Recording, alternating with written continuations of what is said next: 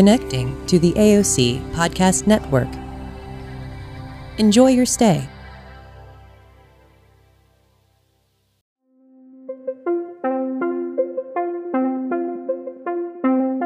Hello, hello, everyone. I'm Christy with AOC, here with the rest of the AOC gang. And thanks for tuning in for another episode of Mind on Media Conscious Conversations, where we're always increasing the dialogue around relevant media literacy topics. Now, you may have heard of or you may be familiar with the idea of the Great Digital Divide. Um, but if you're not, we're breaking that down today. The uh, digital divide is essentially that gap between those of us who have access to technology, the internet, and digital literacy training, um, and versus, or so those who do not have that particular access. Um, I think we all know that technology possesses the added benefit and lots of potential to improve and simplify our everyday lives. And as we see more companies starting, well, continuing to pivot all of their products, services, operations online, we recognize that more of this digital divide gap is growing and affecting a lot of US populations, um, the poor, people with disabilities, the handicapped, and, and I'm sure these topics may make their way into another podcast. Um, today, we're specifically focusing on our senior populations, which we could kind of break those down into the young old seniors are like 65 to 74 age range, our middle old, which is about 75 to 85 years old, and then our oldest, so that's considered um 86 plus. So to kick things off here, um, I will say that there's this sort of stereotype or loose belief that senior adults can't really learn how to effectively navigate technology. Like it's outside of their wheelhouse and their comfort zone because they didn't grow up with it, sort of thing. Um, some of the reading and like the research that I, I did in prep for this podcast suggests almost completely otherwise. That it's not always, you know, or even most times, a lack of capacity, especially among like young old and the middle old seniors. So uh, there's a lot of other things going on in the picture. So if you guys can sort of help me share with our audience today, um, what are some of the new age challenges that today's senior citizens may face with the adoption of tech? Just going off of the senior citizens that you know in your world, or um, perhaps Ed, you are. I know we know that you're youthful at heart. if you could give us some of your I think we mean, mean immature, not youthful, uh, immature. uh, the I, I have a minor quarrel with the research that says that people like me and older are not adopting through a lack of uh, capability of learning, and that the uh, research says that's not it there are other factors involved. I disagree. I think a lot of people my age are reluctant to try uh, out of fear. Having said that, what the research says is a lot of people, and, and there's anecdotal evidence to to support this. My dad's a great example. I'm an example. Uh, old people adopt what they need, and not everything else. Uh, you guys, you young people, you adopt everything. I mean, you're forever sorting through the the media that you you subscribe to and look at and share with the it's all over you. But and i'll use my dad as an example. He gets online only to get what he wants. He spends zero time noodling around getting little stimulation from social media or even these clickbait. He knows nothing of that stuff but he can tell you within minute accuracy what's going on in town he reads news he knows where to find his information he hadn't adopted any, but he gets recipes, he plays bridge, he does email. Uh, he's not interested at all in using his laptop or his iPad to watch Netflix. Not interested. So he he's capable and engaged. Uh, so that, that supports the research that he, he uses it for what he wants. Well, and uh, I, I guess I, I'm definitely not a senior citizen, but I've grown up in that weird place where like half my life was pre the modern conveniences of like connectivity and internet and and you know ubiquitous computing. Um, at least half my life was that, and half my life has been the other way. And I was even an early like decrier when my dad brought a computer home when I was a kid. Uh, it was you know this ugly thing with a black background and orange only text and there was like one game on there that was like a Donkey Kong ripoff, and I, he was like, "This is the future. You need to learn how to use this." And I said, "Nobody's ever going to be using these things. This is disgusting." Uh, and they wouldn't have used it if it would have stayed like that, but it started changing rapidly. Another just interesting anecdote from my life is, you know, I, I learned how to do uh, video production back when it was like reel to reel VHSs, and it was way more of a mechanical process than a, a than a, a digital process. And I remember at some point I I like took a break from production for a while, maybe like did some some more heady classes in school as opposed to production classes. Came back into the production world and I thought I'd never be able to like catch up because in the time that I stepped away, digitized uh, a bunch of just like terminology that I did not understand. But what I came to realize the more I like stuck to it was that every day the terminology changes but luckily our access to information has also grown with leaps and bounds. So now if there's something i don't know i know how to look for it on this little thing um, and can reasonably come to a, a pretty good way of how to use this new stuff that pops up all the time. Right, and uh, so I'm Matt and I are are for all intents and purposes practically the same age, and uh, both grew up in that that weird quasi before time, uh, and but I'm kind of the opposite side of that coin. Is I would call myself an early adopter. I was on the web before the the web existed as we know it now which would I would say probably came into existence in like 1995, 1996, and before that it was DARPANET and and bulletin board systems and stuff like that. And so my dad for work was on computers uh, and on DARPANET and stuff like that. So he came home and me and my brother jumped like right into it.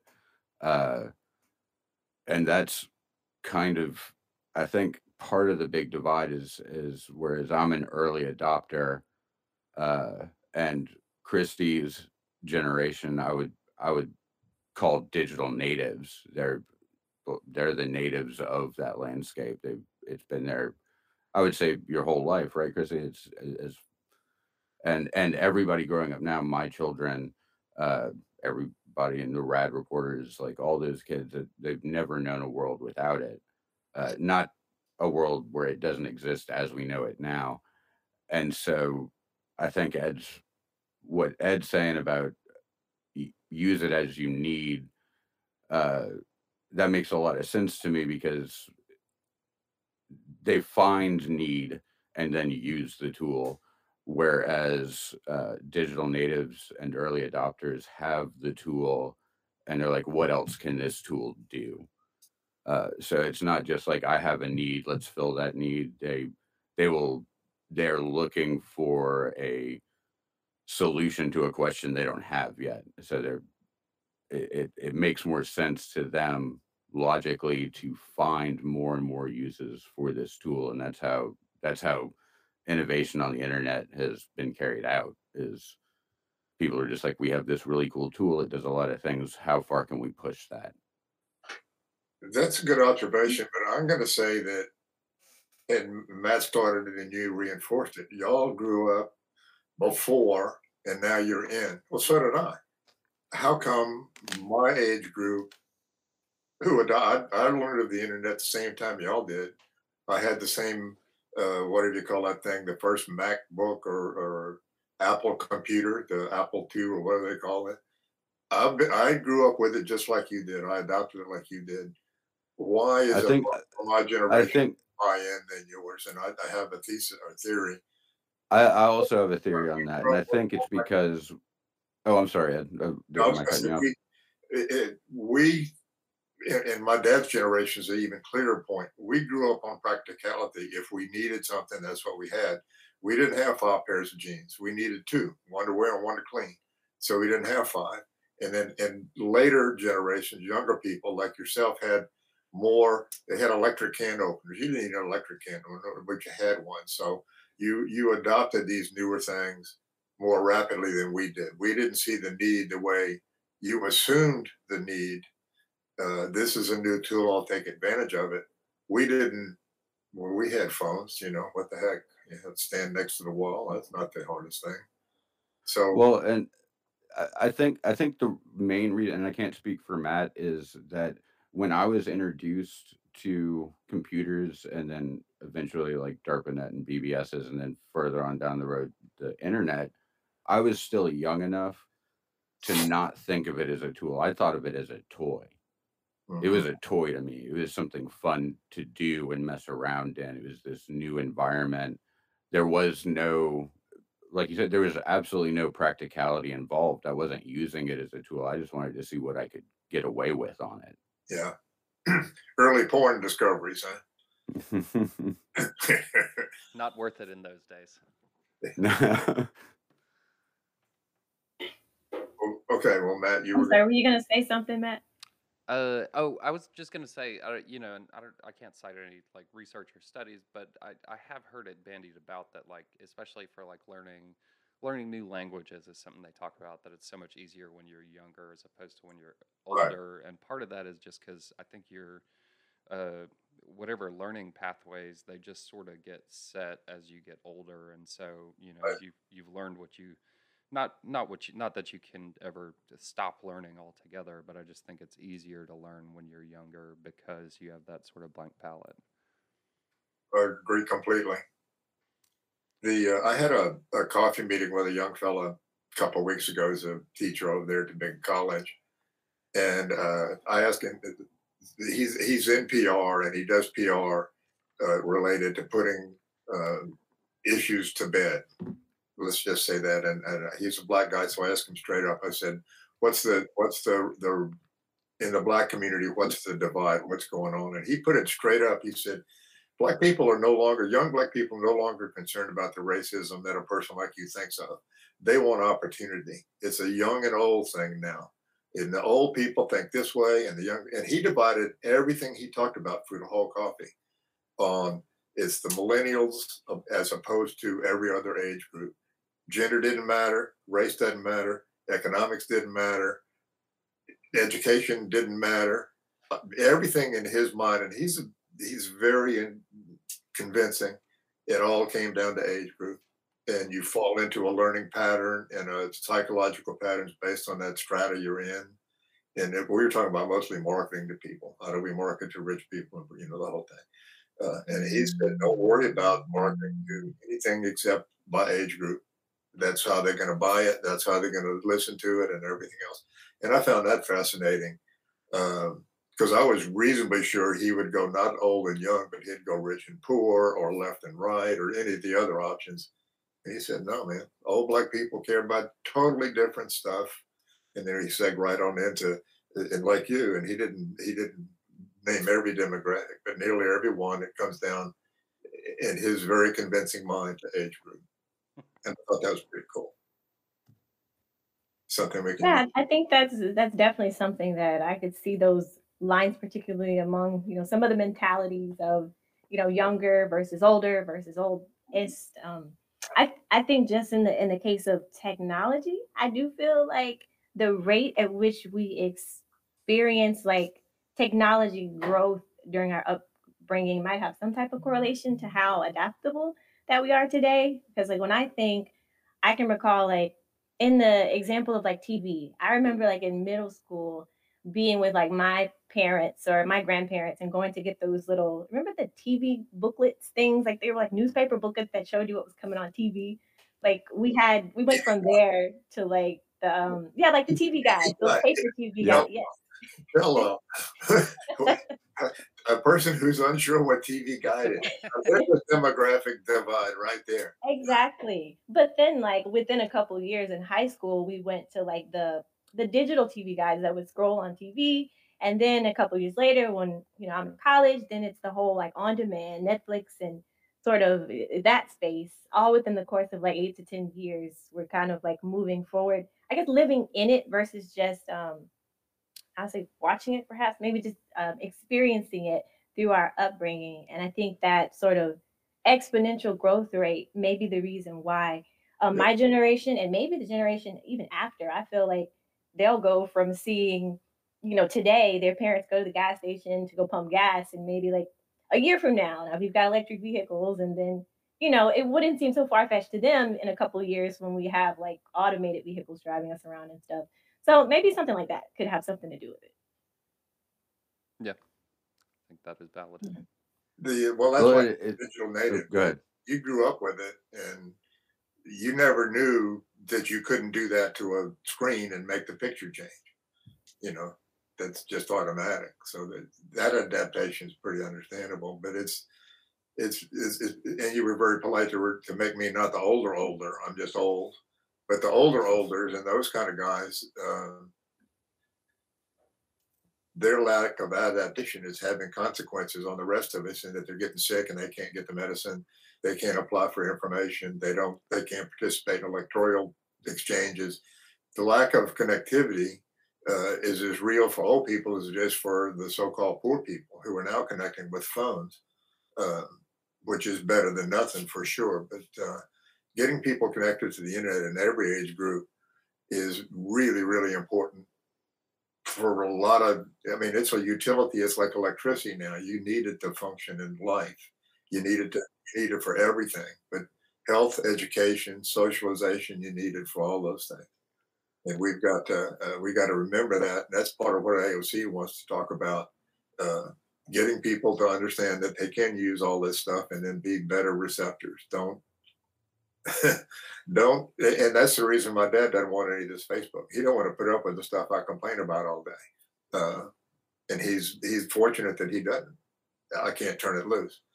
Uh, so he's Well, one of the one of the articles that Christy shared with us kind of uh, outlined something that I found a little bit surprising, and that's in that there even during a global pandemic when so many people were relying on Zoom calls and Google Meet and just the internet in general to keep in touch with loved ones who they could no longer see because everybody's in lockdown or in quarantine. Uh, that that did not really shape the way uh, older generations ad- I, adopted technology. I would have I would have thought that it would have pushed more adoptive behavior, and it really didn't seem to affect them at, like at all. They were just like, oh, uh, "We're in lockdown," but I It just don't. increased the rate of griping. right. well it, it it's hard to explain from an old person's perspective what this new stuff means to them and if they don't have a need for it i can understand why man, their life is full. They know what they got their ruts built. They have no intellectual need to go see what's on Facebook or the next thing. So what we refer to as their lack of adaptation or adoption uh, is maybe an adaptation. They they've really done a good job of taking what they need and skipping the rest, as opposed to. And I notice this a lot. Uh, and it's I'm I'm a big victim of this, and several people that I know, including most of you or all of you. If there's a new software, you'll find a problem to fix with it, um, or we will bend processes to meet the software's needs as opposed to vice versa. Uh, we conduct our business according to what the digital world asks of us, as opposed to making the digital world fit us. Now that's not exclusive, but uh, and I'm a I have a real big problem with that stuff. I'll discover some new kind of software and spend literally hours and hours and hours and hours learning it, and then I don't really have any need for it, you know. Uh, and then we all do some of that, and my and my old man doesn't do that, so he, maybe that's a good thing. Yeah. Yeah. hmm I don't. Anecdotally, one of the uh, things I thought of whenever, uh, whenever we, I found out that this was the topic today, was one of the, uh, one of the people I work with, an older gentleman, uh, super nice guy, super intelligent guy, engineer, I believe. I'm, I forget what kind of engineer, but that's what he did before he retired. Um, but he's a, a prime example of the kind of sort of attitude that I used to have when I was younger, when I was a, a you know luddite, uh, which was essentially like we use a certain software to interact, like a Zoom style software to interact uh, on almost on a weekly basis. And I don't, what I've come to accept is that like if I don't see a button I'm looking for in the interface, is like it's probably somewhere. There's some change notes on it somewhere. He, on the other hand, as soon as that happens, he's so aggravated. He's so just angry. He's like, why do they have to change this every week? And I'll, I'll try and explain, like, well, you know, they're trying to make it better. Um, and he just doesn't get that. He thinks it's just like a, a way to make it harder to use, which I, I kind of get that, uh, that instinct, but just, I guess through experience, my experience working with stuff, it's, it's almost always for the better in the end. And if it's not, that's the beauty of software is you can change it back.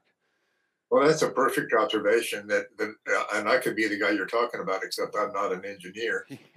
it's and I don't I don't have the intuition like, and you do you three automatically know, uh, and I'm learning that there's a bar across the top of everything that give you options of where to look. And if you take a second and look, it's almost always, well, that's not true, but it's frequently very sensible. But it, it's not automatic and it's not where it was yesterday and for you guys, it's just automatic. Oh, there's a place where you get spell check. I knew that automatically. Well, it's taken me a long time to learn to look there. Hmm. You know, it's give me the surface, give me the sound bite, let me press the go button, and this thing goes. It's not in, it's not built into my psyche to look farther or even to understand I can build a relationship between two fields and a. I mean, you guys do that stuff. You just you don't even think of that. Uh, I think there's also, and you know, again from like personal experience, there's there's like an embarrassment factor. Like you know how when sometimes when people are like looking over your shoulder, you make more typo mistakes if you're trying to type something. I remember when I used to have to like teach people how to use computers, and I was less familiar with them than I am now. Uh, it was a real like there were you were like sweating because these people behind you, you were trying to figure out what how to teach them what they needed to do and whereas now, sort of my attitude uh, to it, and with teaching anything, is like if I don't know something, I'll just say, I don't know, I'm gonna have to Google this. Um, and it's it I, I built that out of my psyche that it's not like an embarrassment to not know something because there's just so much to know in the world. You said it earlier, it changes every day. Yeah, every day. I'm still trying to get the difference between TCP and ISP or some other. TCP/IP. Remember that you had to pick whatever format you wanted back then. As the old person here, uh, I would like to say on behalf of my generation that young kids, uh, you got yourself a, a, ticking time bomb with the whole internet, and uh, you can decide what to blow up with it, but it's going to mess with. It's all going to be different because the internet's here to stay. It's not a fad. I've come to learn that. It's for real.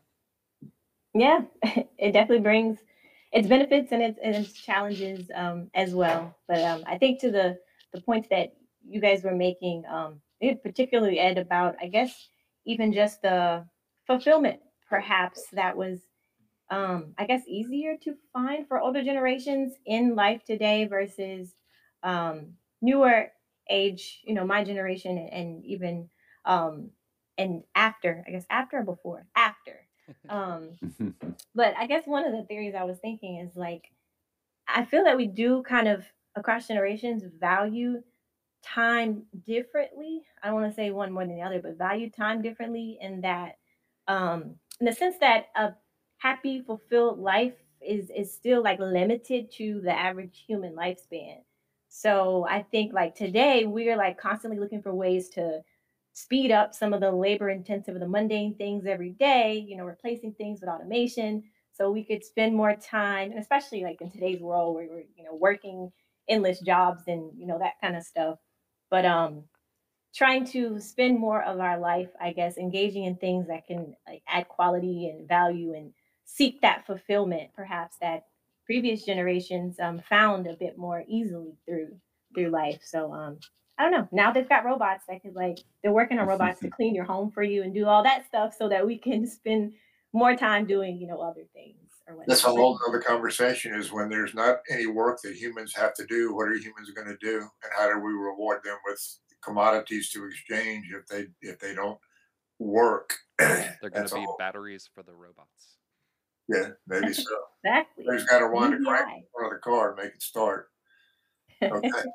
Christy, that is another conversation. Um, I will get ready to wrap us up today. Um, just as we are ending on a note, um, when it comes to like decreasing that gap, the generational digital divide, are there any steps we can um, take to or recommend to our viewers to kind of help them to support and empower the senior citizens around them? Anything that we can throw out there before we end today?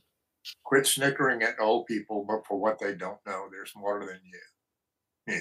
Anyone who can't type, find a typing game and and play that game till you know how to type. And I bet interacting with computers will be a lot more pleasurable for you. That's some truth there, brother. Took, took till I was 30 to learn that lesson myself. and uh, just uh, out of my own experience, patience is key. Like if, if you want to help somebody learn to use these tools, patience is key because it's because they're from a beginner's standpoint, they're very frustrating and very new, and you have to be patient with that frustration and and let them vent it out and help them however you can. Mm-hmm. The same patience that I know I exhibit, like when I go to classrooms to help students, or maybe parents help, you know, assist with their kids. Perhaps that same level of patience that we can extend to um, senior citizens and older um, older individuals. I think we can um, help them and empower them to be more independent for that. Um, but we'll wrap up today. Uh, as always, you can find out more info about AOC, all things media production and media literacy on our website, aocinc.org. Thanks again for joining us for another episode, and we hope to see you again next week. Until next time.